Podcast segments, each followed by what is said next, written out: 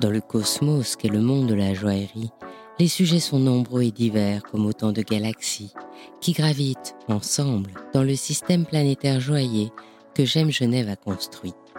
Ce salon devenu événement culturel offre à ses exposants comme à ses visiteurs un ensemble de sujets d'exploration autour de l'histoire du bijou, des savoir-faire ou des problématiques actuelles. Alors je les ai rassemblés dans un univers. Cette nouvelle saison, la septième, du podcast thématique. Pour cette émission, je vous propose d'explorer une nouvelle nébuleuse, celle de la durabilité des gemmes, c'est-à-dire les différents moyens que le secteur joaillier met en œuvre pour garantir une exploitation juste des ressources pour sécuriser la planète comme les moyens d'existence de chacun des acteurs.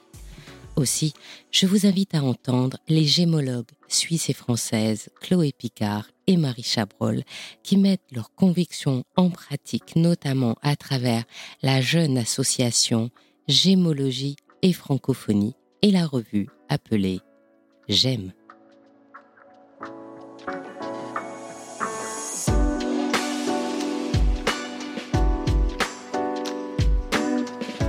Bonjour Chloé. Bonjour Anne, bonjour Marie. Bonjour Marie. Bonjour Anne, bonjour Chloé. Première question toute simple. Qu'est-ce que c'est que la durabilité dans les gemmes? C'est plein de choses en fait, parce qu'on peut attaquer le problème euh, ou la question d'ailleurs euh, par différents angles. Mais euh, c'est peut-être se poser des questions déjà de pérennisation des matières. C'est se poser des questions sur la notion de durabilité, mais tenue dans le temps des matières. C'est aussi peut-être se poser des questions sur la temporalité de la disponibilité de ces mêmes matières et également sur euh, comment euh, on pérennise euh, l'attrait, la curiosité et l'envie du consommateur, qu'il soit professionnel ou privé, pour ces mêmes matières. Nous, on parle de durabilité en français, stabilité ailleurs. Est-ce que ça veut dire la même chose pour tout le monde? Je ne pense pas qu'il y ait une nomenclature unifiée pour l'instant. C'est vrai que c'est des définitions qui sont encore euh, à trouver, à préciser. On parle de développement durable dans un process économique qui va finalement assurer euh, un revenu pour tous, euh, la continuité du business. Ça, on parle de durabilité là-dedans. On parle de durabilité dans la qualité des pierres, dans le fait qu'elles vont durer dans le temps de manière qualitative ou de leur valeur, encore une fois. Euh, et on parle finalement de, durabilité euh, environnementale. Est-ce que le système économique dans lequel on se trouve et dans lequel la gémologie se trouve est durable euh, au niveau des mines, au niveau de la pollution que ça implique, au niveau de l'énergie consommée pour fabriquer des synthèses ou les traitements? Ça aussi, c'est englobé dans la sustainability ou la durabilité. Donc il y a beaucoup de définition qui se retrouve dans ces deux termes. Alors, qu'est-ce qui est le plus compliqué à envisager ou est-ce qu'il y aurait un truc qu'on pourrait résoudre là maintenant tout de suite ou pas? Dans ce sujet. Si on prend les mines, quel est le problème par rapport à la durabilité des pierres? Est-ce que c'est les conditions d'extraction? Est-ce que c'est les conditions une fois qu'ils sont sortis de la mine jusqu'à euh, un, marché? Est-ce que c'est euh, les relations éco-responsables avec les habitants de là où il y a des mines? C'est quoi le vrai problème? Je crois qu'il y a un problème d'image auprès du grand public. Euh, la mine, dans l'imaginaire collectif, c'est un endroit abominable, sale, polluant euh, et qui détruit l'environnement. Alors, quand une mine est en exploitation, oui, elle détruit l'environnement, c'est un fait. Il faut bien exploiter une mine, donc il faut creuser, faire des trous, faire des tranchées, euh, faire des galeries. Maintenant, la mine, c'est plus germinal. Et ça, je pense que c'est important de le dire, même si on est d'accord, il y a des niveaux dans euh, l'extraction minière. Hein. Il y a de la mine artisanale, il y a euh, de la mine euh, artisanale plutôt sécurisée, il y a de la mine artisanale complètement en freestyle, très dangereuse. Il y a aussi de la mine industrielle où tout est hyper cadré. Il y a un travail d'image à faire sur ce domaine minier. Quand on explique ça, souvent on nous dit bah oui, mais alors du coup vous êtes pro-mine. C'est pas pas vrai. Enfin, en tout cas, moi je me sens pas pro-mine par exemple. Mais je pense qu'on peut pas dire que le domaine minier est totalement abominable. Parce qu'il a fait énormément de progrès au cours euh, du XXe siècle et au cours, euh, j'ai envie de dire, même des, 30 dernières années ou même des 10-20 dernières années. Euh, parce qu'il il y a des lois qui passent, parce qu'il y a des lois environnementales, parce qu'il y a des normes, parce, que que ça évolue, parce qu'il y a des codes miniers qui s'écrivent et qui évoluent aussi dans les pays. Et a je pense qu'il y a quelque chose à faire en termes de communication pour que le grand public se rende compte que oui, tout n'est pas parfait, mais qu'il y a eu déjà beaucoup de choses de faites pour améliorer ce domaine minier et que les mines, c'est pas que des mines de pierre, c'est aussi des mines qui fournissent de la matière première pour construire des routes, pour construire des immeubles, et qu'en fait finalement cette production minérale, qu'elle soit pour le domaine du bijou, mais plus largement pour tout ce qui nous entoure, elle est nécessaire. Et qu'une mine, ça peut aussi se remettre en état.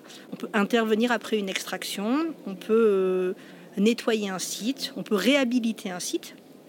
Ça se fait, il y a des mines actuellement qui sont en cours de réhabilitation, il y a des projets qui vont durer 4, 5, 6 ans, donc on sait le faire, ça se fait, ça existe. Il y a aussi effectivement des mines qu'on ne remet pas en état et c'est pas bien, mais ça existe parce que tout n'est pas parfait. Il faut, je pense, insister sur euh, l'évolution de la réalité du domaine minier. Je pense que déjà, ça, c'est quelque chose d'assez important en termes d'image.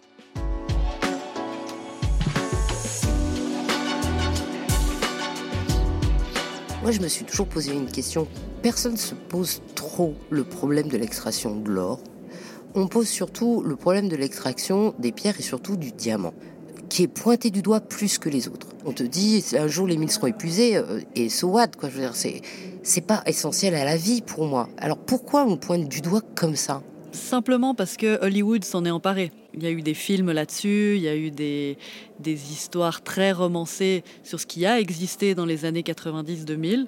Euh, ça a été dramatique pendant des années. Aujourd'hui, le diamant, c'est la matière première précieuse, mais la matière première la plus contrôlée au monde. Les mines artisanales non formalisées, elles n'existent pratiquement pas.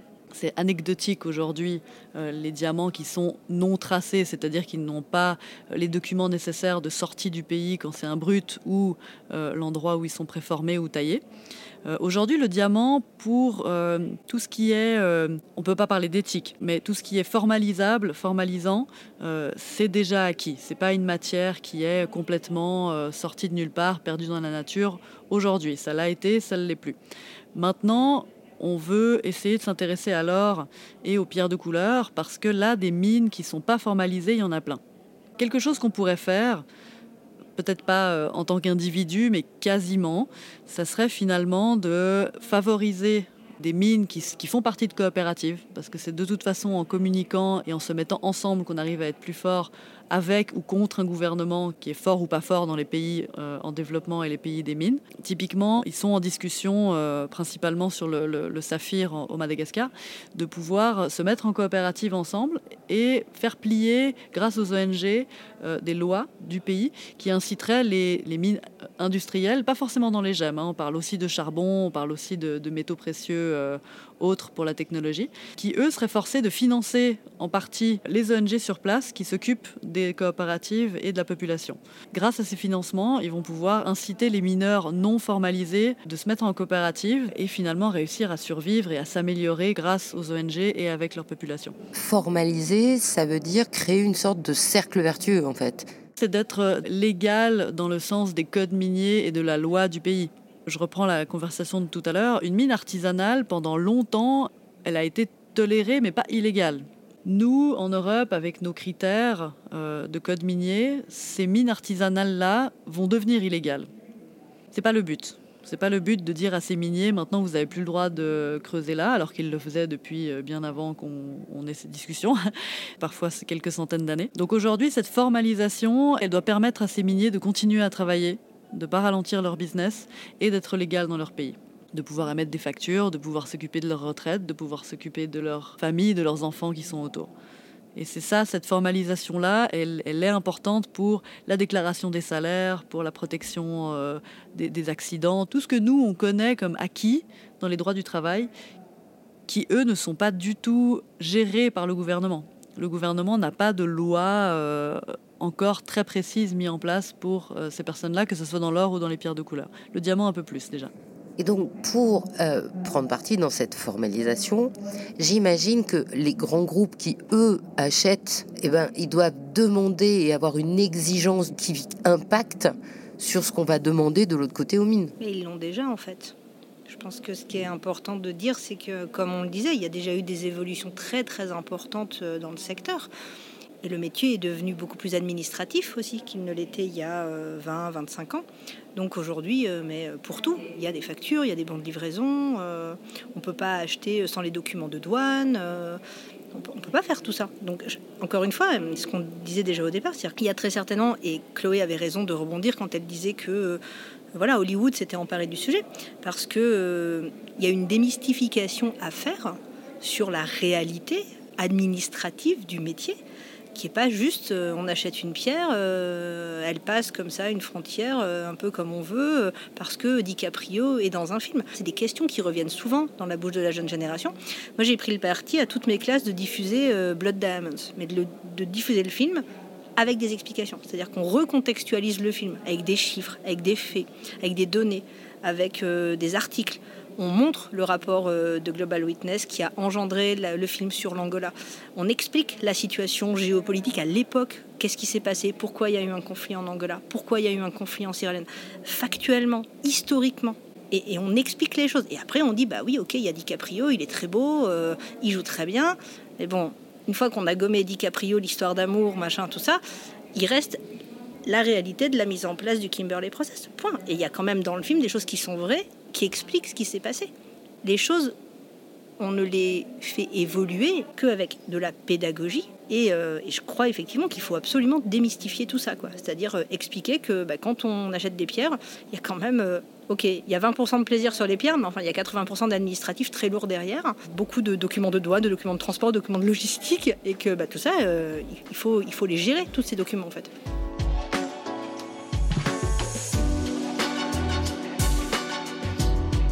Dans toutes les lois, est-ce qu'on peut faire un petit récap de tout ce qui protège? Malheureusement, c'est pas unifié par pays. C'est toujours euh, la France a ses décrets, la Suisse en a des différents, euh, en Europe en général. Après, on ne parle pas euh, de l'Asie, des pays africains, des États-Unis. Donc c'est vrai qu'il n'y a rien de unifié aujourd'hui. Ce que nous, on essaye de faire en Europe, ou en tout cas, je peux parler pour la Suisse, c'est de ne pas se mettre une balle dans le pied au niveau image. Parce que quand on va discuter avec des jeunes consommateurs de 20-25 ans aux États-Unis, pour eux, si c'est fait en Suisse, made in Switzerland, il y a quelque chose d'éthique qui est fait derrière. Pourquoi je paierais aussi cher si c'est pas bien fait? Ils ont cette image-là de, propreté, que les, choses sont bien faites, que, que c'est lissé. Ça doit être comme ça. Aujourd'hui, admettre que le chantier est incommensurable, ça serait se mettre une balle dans le pied pour ces nouveaux consommateurs. D'où la tentation de faire du greenwashing dans beaucoup de sujets différents, dont évidemment la joaillerie. Mais il faut faire très attention. Parce qu'aujourd'hui, les labels, ça existe, ça parle à de plus en plus de jeunes. Euh, si on veut cacher, je dirais, les choses et dire, en dire le moins possible, aujourd'hui, c'est très très compliqué. Et au niveau administratif, et au niveau de ces labels, et au niveau des clients. Parce que on a aujourd'hui euh, des preuves à donner, au moins d'une diligence responsable, même si on va pas arrêter le business, on va pas arrêter de, se fournir chez une personne parce qu'il a du mal à prouver quoi que ce soit. On va l'inciter à le faire pendant un an, deux ans. Et puis, si cette personne-là est complètement réfractaire à améliorer ses conditions de travail, à améliorer surtout la transparence de ses conditions de travail, et de déclarer qu'il fait affaire avec telle et telle ONG qui prouve de manière externe que ces conditions sont respectées, eh ben, au final, on peut décider d'arrêter de faire du business avec lui. C'est une décision que chacun de nous, en tant que négociant ou joaillier, peut prendre. Si tu nous faisais, Marie, un, petit résumé de ce qui a déjà été travaillé finalement avant qu'on parle de durabilité, mais qui servait à ça. Si on prend euh, les choses de manière relativement factuelle, je pense qu'on peut avoir euh, un instant T avec euh, la Convention de Washington, la CITES, donc, qui n'est pas fondamentalement au départ ni pour les pierres ni pour le diamant, mais qui est déjà ne serait-ce que pour toutes les ressources issues euh, du monde végétal et du monde animal. Donc à l'époque, dans le bijou, bah, ça a concerné l'ivoire principalement, puisque c'était la base de, ce texte. Puis bah, ça, par extension, aujourd'hui, le corail, certains bois précieux, les cuirs pour les bracelets de monde, par exemple, enfin, plein de matières qui sont soumises à ces règles. La CITES, c'est extrêmement strict, c'est dur, c'est des permis d'importation, d'exportation, de réexportation. Enfin, c'est quand même tout un système administratif qui marche très très bien au demeurant et qui est donc euh, appliqué dans tous les pays qui ont ratifié la CITES. Donc, c'est pas quelque chose de franco-français, c'est international. Après, on peut citer éventuellement la Convention de Berne qui est toujours sur ce domaine-là. Voilà. Après, il y a quand même effectivement peut-être un gap qui est fait en 2002 avec le décret en France, qui est quand même un texte juridique précurseur à l'époque où il sort, qui normalise beaucoup de choses en termes d'appellation et qui cadre pas mal ce qui doit être déclaré, ce qui ne doit pas l'être, ou comment ça doit être déclaré et comment les informations doivent être communiquées aux clients. De manière à normaliser euh, le plus possible le secteur des pierres et des perles, au moins sur le territoire français. Après, eh bien, euh, il y a eu pas mal de choses qui sont aussi passées par de la communication, mais il y a eu des, campagnes importantes sur l'or. Il y a l'arrivée du Fairmind, il y a l'arrivée du RJC, c'est 2005, je crois. Fairmind, il me semble que ça se développe dans la foulée, mais c'est aux alentours de 2009, si je dis pas de bêtises. Ça, c'est pour l'or. On a par exemple un texte, alors je ne sais plus exactement en termes de normalisation, mais sur les matières radioactives. Alors ça nous paraît complètement euh, disproportionné par rapport aux bijoux, mais en fait, ça a permis de visualiser sur le marché les topazes bleus irradiés, qui sont euh, majoritairement échauffés et irradiés, donc il fallait du coup les déclarer en douane, donc ça évite que passent des frontières des matières radioactives, donc qui peuvent être dangereuses. Après ça, ben, on a effectivement le déploiement du RJC, Responsible Jewelry Council. Donc l'idée, c'est euh, d'amener à plus de responsabilité sociale, sociétale et environnementale toute l'industrie du bijou, avec une échéance qui est donnée depuis longtemps, hein, qui était 2030, horizon 2030. Ça peut nous paraître tardif, en même temps, ce genre de décisions, elles sont jamais à échelle de vie d'homme. Avec notre temporalité à nous, ça nous paraît long. En réalité, euh, ce métier, euh, si on regarde les 15 dernières années, mais il a tellement changé, tellement évolué dans ses pratiques, et il ne fait que changer et évoluer euh, dans ses pratiques. Donc on ne peut pas dire qu'il n'y a pas eu du changement, c'est pas possible. Et le changement, il est plutôt ambiant, majoritairement. Tout le monde n'est pas toujours d'accord, tout le monde n'est pas d'accord forcément au même moment, mais on sent quand même qu'il y a une envie de vraiment se saisir euh, de ces questions. Du coup, de faire évoluer aussi toutes les normes juridiques qui existent, alors qu'elles soient françaises, mais qu'elles soient européennes, voire même mondiales, de manière à ce que finalement l'industrie en général du bijou, bah, elle s'entende sur euh, une nomenclature, sur une manière de faire, sur un propos, et finalement euh, tout le monde se comprenne manière internationale. en fait, on voit bien que ça marche plutôt bien, parce que quand on est dans un salon comme J'aime Genève, par exemple, bah, tout le monde parle la même langue.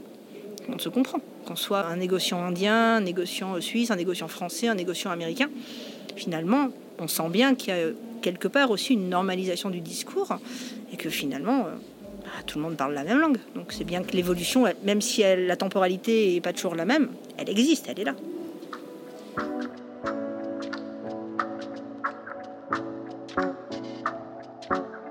Qu'on vient de voir, c'est ce qui sort des mines aujourd'hui. Alors, est-ce qu'un bijou ancien, avec des pierres anciennes, ça peut être durable? C'est une, euh, une, question intéressante. Euh, c'est durable. On ne peut pas euh, dénigrer que la réutilisation et l'anti-gaspi de ces matières-là, que ce soit avec de la retaille, avec de la refonte de l'or, de recertifier cet or-là qui est aujourd'hui euh, vraiment, il y a une masse de travail à faire avec ça qui est énorme. Il y a beaucoup, beaucoup de gens, des lapidaires qui se sont mis là-dedans. C'est une spécialité vraiment exclusive de la, de la joaillerie et de l'horlogerie de retailler ces matières-là. C'est des matières qui parfois n'existent plus, des mines qui se sont euh, euh, taries de leur, de leur pierre. Donc ça, on essaye de rechercher ces matières-là qui peut-être à l'époque où il y en avait beaucoup, ben, on a taillé ça pour le vendre rapidement, mais aujourd'hui on peut revaloriser cette matière. Euh, il y, a, y, a, vraiment un, signal de durabilité. Maintenant, ça rétribue plus les miniers et les populations minières. Ça perd cette durabilité dans ce sens-là. Donc il faut faire attention que si quelqu'un, si moi je décide d'utiliser que euh, des matières recyclées, réutilisées, que ce soit pour mes vêtements ou pour n'importe quoi, finalement, la personne qui la fabrique, elle, n'est déjà pas beaucoup rétribuée, mais elle ne le sera plus du tout si les gens arrêtent de consommer. Cette décision-là d'achat, elle doit être faite en connaissance de cause. Et par contre, si on sait que euh, la matière première neuve a été extraite et traitée dans des bonnes conditions de travail, là tout de suite le choix il se fait beaucoup plus de manière, euh, oui, durable, une question de prix, une question de ce qu'on aime, une question de style, une question d'histoire du bijou, qu'est-ce qu'on aime. Et là, on va vers des côtés, des sentiments de nouveau qui nous font rêver. On n'est plus dans le côté euh, danger, warning, et puis contre des principes que nous, on peut avoir. Et par défaut, entre guillemets, on va choisir des bijoux, euh, des bijoux plus anciens ou des bijoux réutilisés. Les deux sources peuvent se côtoyer et les deux sources peuvent être durables les entourages des mines, c'est eux qui sont atteints par ces décisions de consommation, pas nous directement. C'est pas moi qui vais perdre mon emploi en premier, ça va être 15 000 autres personnes ailleurs dans le monde avant. Si cette consommation-là, elle change. Donc il faut juste le faire en connaissance de cause. Il y a un, point sur lequel j'aimerais juste rebondir, c'est que on redécouvre depuis quelques années cette notion de réemploi dans le bijou. Mais en fait, on a toujours réemployé depuis longtemps. Si par exemple on regarde les choses factuellement dans les musées, s'il y a si peu par exemple de pièces, je sais pas moi, du 15e ou du 16e siècle dans les musées, bah, c'est pas parce qu'elles n'ont pas survécu, en tout cas pas pour des questions de durabilité, mais elles n'ont pas survécu simplement parce qu'elles étaient plus à la mode. Et donc à un moment, quand c'est plus à la mode, le bijou, ben, on le démonte, on le fond, on réutilise les pierres, on réutilise le métal et on fait autre chose. Et tous les jours dans les ateliers, que ce soit des ateliers ou de sous-traitance ou des grands ateliers ou des petites maisons plus dédiées directement à du client privé, on fond, on démonte, on coupe, on dessertit, on ressertit, on remet à la mode le bijou. Après, d'un point de vue marché, on se pose cette question simplement parce qu'il y a une réelle démocratisation du bijou depuis le début des années 2000. Alors ça a commencé dans les années 90 avec euh, l'automatisation de la production, avec l'apparition de collections qui, euh, par exemple, ont marqué l'histoire du bijou, comme les Must, par exemple, auprès de la maison Cartier. Euh, cette industrialisation, cette production beaucoup plus importante qui a permis de démocratiser l'entrée dans le bijou, elle est passée aussi par une augmentation des volumes de production. Donc pour produire plus, bah, il fallait plus de ressources. Mais on n'a jamais cessé de réemployer et de modifier. Donc effectivement, là où la, la difficulté elle est, c'est que si d'un coup la production neuve baisse de manière trop importante, ça implique et ça impacte forcément euh, l'approvisionnement et donc euh, les pierres et les matières qu'on va chercher. Si on vend moins, on a moins besoin d'or, on a moins besoin de platine, on a peut-être moins besoin de diamants, moins besoin de pierres de couleur. Mais jamais dans ce métier, on ne cessera de démonter, fondre, refondre et refaire à partir de bijoux existants. Maintenant, c'est une voie qui existe et je pense qu'aujourd'hui, elle réapparaît sous un angle plus de communication mais en réalité, on n'a jamais cessé de faire ça.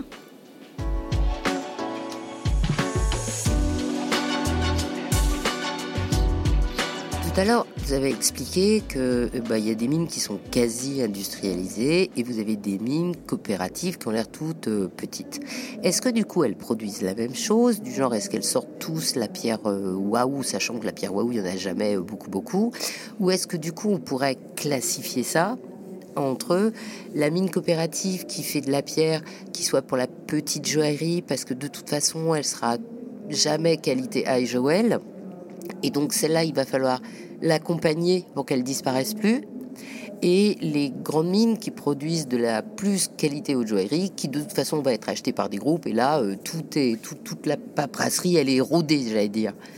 Euh, je pense qu'on peut réfléchir comme ça pour la pierre de couleur. La pierre de couleur, aujourd'hui, euh, il y a deux, trois très gros groupes miniers internationaux qui s'occupent d'exploiter différents pays dans les émeraudes, les rubis et les saphirs. Chez eux, le top qualité, ça représente 1% de leur production ils peuvent fonctionner en vendant de la très haute joaillerie à très petite quantité par rapport aux masses de matière qu'il faut sortir. Euh, les petites entreprises informelles, elles ont pas une grosse quantité de pierres qu'elles sortent. C'est pas forcément de la très haute qualité, c'est même assez rare. Et c'est vrai que c'est ces matières-là de qualité un petit peu moins haute que la haute joaillerie qu'il faudrait aujourd'hui valoriser. Parce qu'il y a beaucoup, beaucoup de miniers, euh, de coopératives minières qui ont de la matière, qui veulent vendre, qui font les choses bien, avec qui ils veulent travailler euh, aux États-Unis, en Europe ou dans des endroits où il y a de la création. Dans les grosses villes africaines également, il y a beaucoup de designers là-bas qui sont aujourd'hui euh, très, très influents. Et ça, ça leur, permettra de vivre. Ils peuvent pas vivre avec seulement le top qualité qui sortent, c'est trop rare. Donc c'est vrai que c'est ces matières-là qu'il va falloir euh, retravailler. Les, énormes compagnies minières, elles, ne vivent non plus pas que sur les pierres de couleur. Elles ont aussi d'autres matières premières qu'elles exploitent, qui sont peut-être moins sélectes, mais qui, qui payent, qui ont une rentabilité énorme. Tout à l'heure, on avait parlé de temporalité. Alors la temporalité, c'est quoi? Parce qu'en fait déjà une pierre, ça met, euh, je sais plus, 3000 euh, ans à se fonder. Alors est-ce que du coup la temporalité, c'est ça? Bah, la temporalité, ça dépend à quelle échelle on la place. Ça peut être effectivement euh, les millions, voire les milliards d'années euh, qui ont euh, permis la formation de certaines pierres. Donc le temps géologique, c'est clairement pas le temps humain. Ça peut être notre temps à nous, qui du coup n'est pas forcément le temps juridique, ni le temps des grandes conventions, ni le temps politique. On peut simplement peut-être résumer, enfin essayer de résumer la notion de temporalité sur quelle durée il faut pour faire quelque chose ou voir quelque chose s'accomplir. Voilà. Et à partir de là, on fixe le temps qu'on est prêt à attendre en fonction de l'importance de cette réalisation, du changement potentiel que ça apporte et de la nécessité du projet. L'équilibre doit se trouver entre urgence ou non-urgence de la réalisation.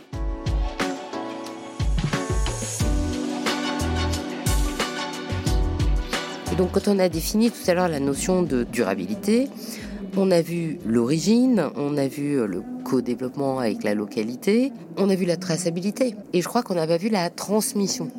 C'est quoi le problème de la transmission pour que ça soit durable?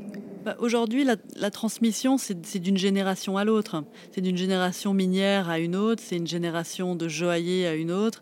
C'est des connaissances, des savoir-faire, des méthodes d'extraction, des connaissances du terrain qui aujourd'hui doivent être euh, c'est sûr, plus formel, mais aussi de garder ça euh, en bon état et fonctionnel pour la prochaine génération. On ne peut plus aujourd'hui se permettre de faire n'importe quoi en se disant euh, bah, les déchets et puis le, les, mauvais côtés vont être rattrapés par personne en fait aujourd'hui. On s'en rend compte. Pour engager une démarche durable, la principale population et qui doit driver cette transition, c'est la prochaine génération, pour moi. Ça c'est sûr pour rebondir sur ce que dit Chloé, euh, la transmission, elle passe par l'éducation, passe par la pédagogie en fait. Euh, on développe des outils euh, pédagogiques, on développe euh, des supports de pédagogie, on répète les choses, on fait évoluer cette pédagogie aussi au regard de l'évolution de la société.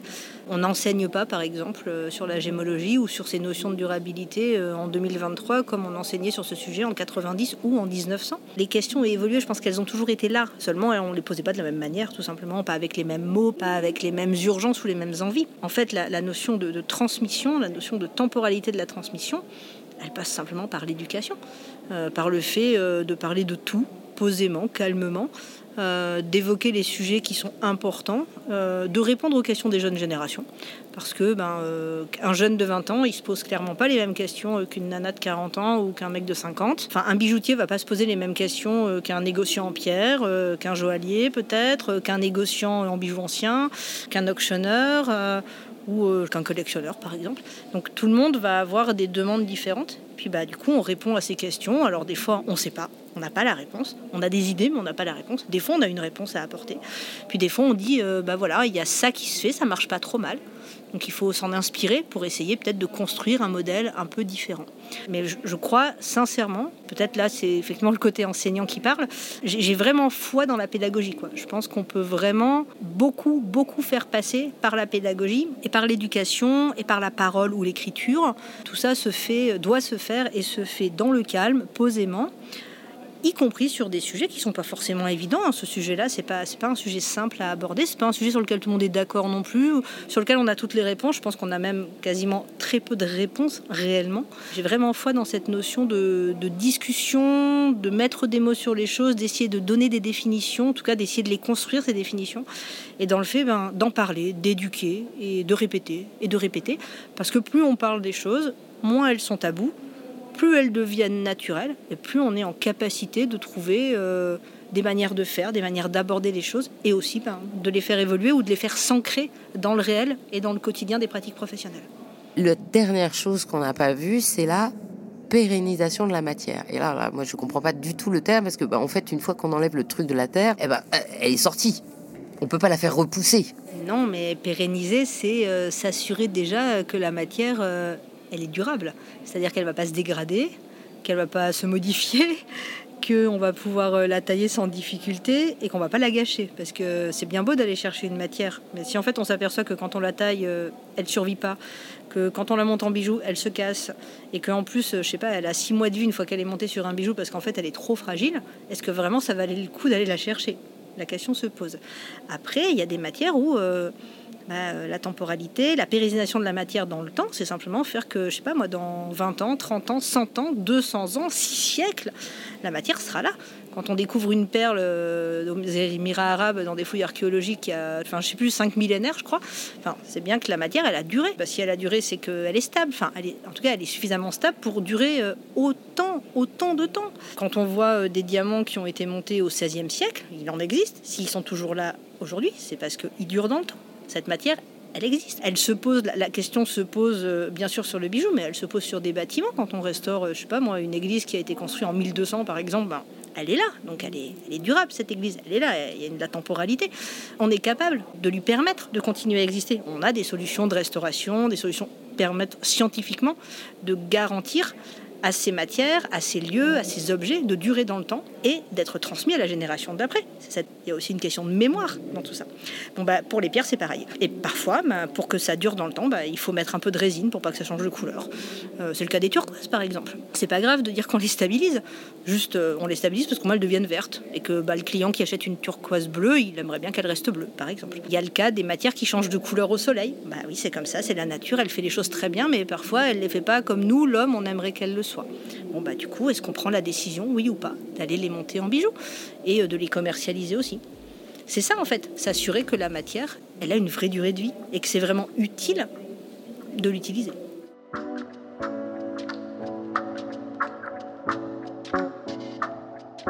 On m'a dit qu'on découvrait tous les jours des nouveaux minéraux. Donc pour les découvrir, il faut bien qu'on cherche, j'allais dire, dans le vide. Et est-ce que du coup, ça s'oppose pas à la notion de durabilité? Euh, non, ça s'oppose pas parce que c'est des matières qu'on a trouvées qui sont des sujets de recherche. Et en découvrant tous ces minéraux, il peut y avoir euh, énormément de minéraux entre deux extrêmes de composition chimique. Là-dedans, il existe des gemmes. Celles-ci, on les découvre pas tous les jours. C'est vraiment une chance, euh, une recherche géologique, des éléments traces. Beaucoup de personnes sont mises à contribution pour retrouver ces espèces de gemmes ça n'arrive pas tous les jours. Ça s'enclenche dans une durabilité parce que ça fait travailler du monde, ça fait travailler des miniers, ça permet à des populations de vivre, ça permet à des populations de se développer, à des régions de s'enrichir. Alors forcément, ça se met dans une durabilité, même s'il s'agit d'exploiter une matière première. Ces notions de durabilité, elles sont euh, volatiles. Si on parle d'humain, si on parle de planète, si on parle de science, ouais, c'est très complexe de définir si quelque chose est durable ou non.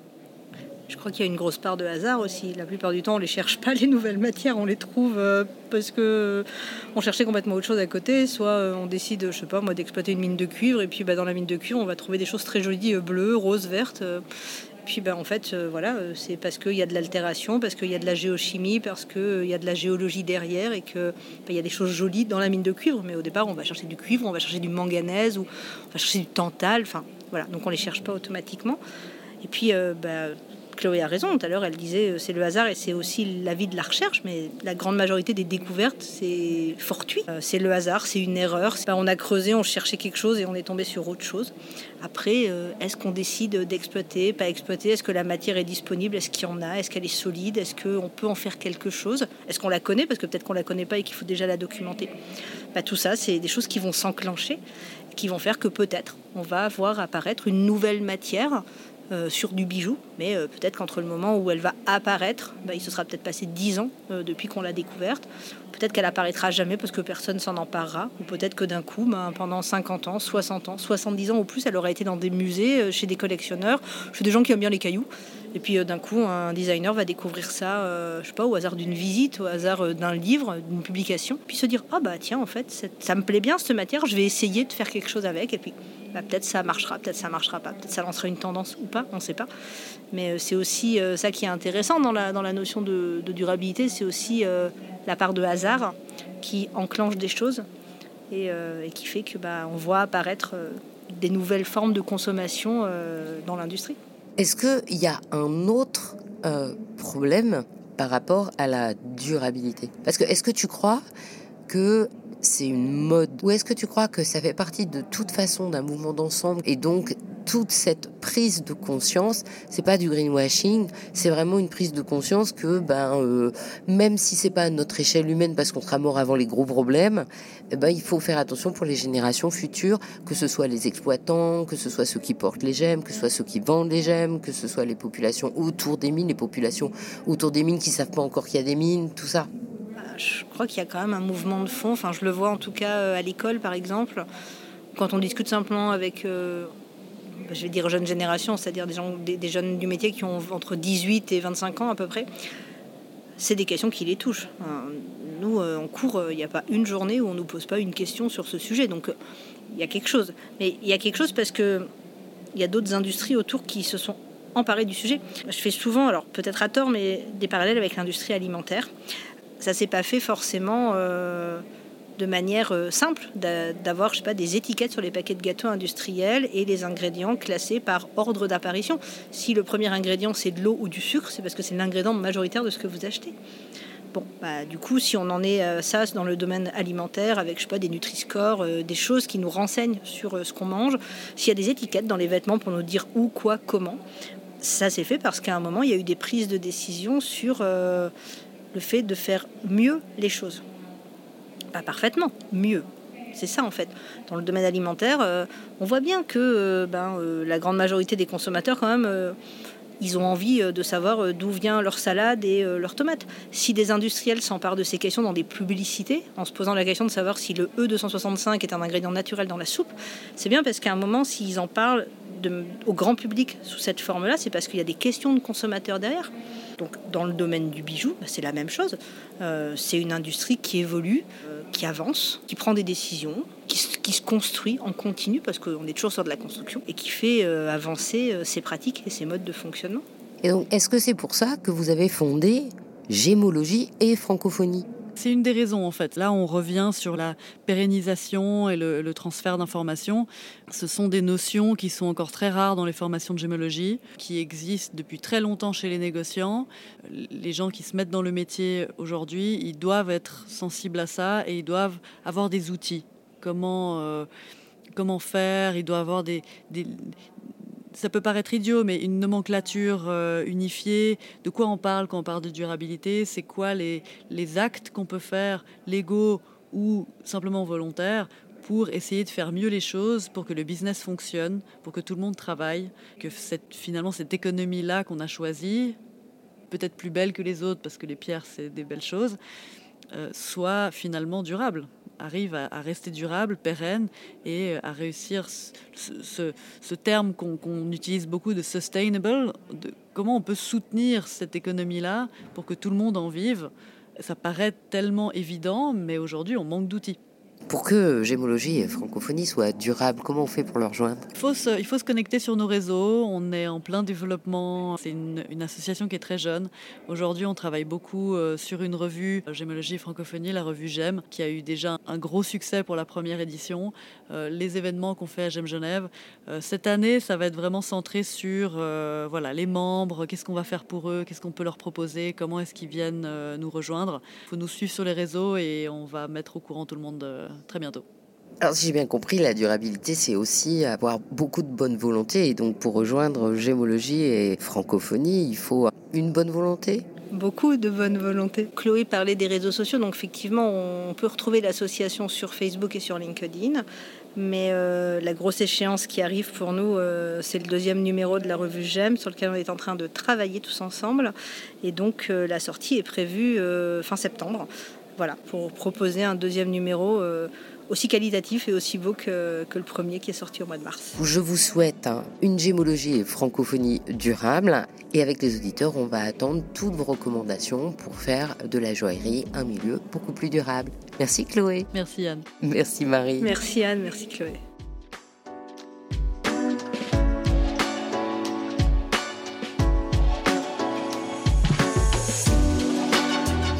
D'avoir écouté ce troisième épisode des Univers de J'aime Genève.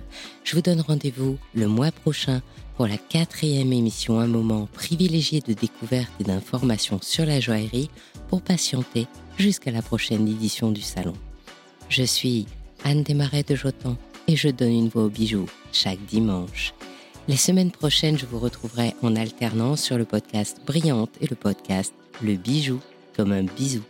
Faites-moi plaisir, abonnez-vous et soutenez le podcast en mettant des avis, des pouces, des étoiles sur Apple Podcasts et Spotify et partagez l'épisode sur vos réseaux sociaux. À tout bientôt!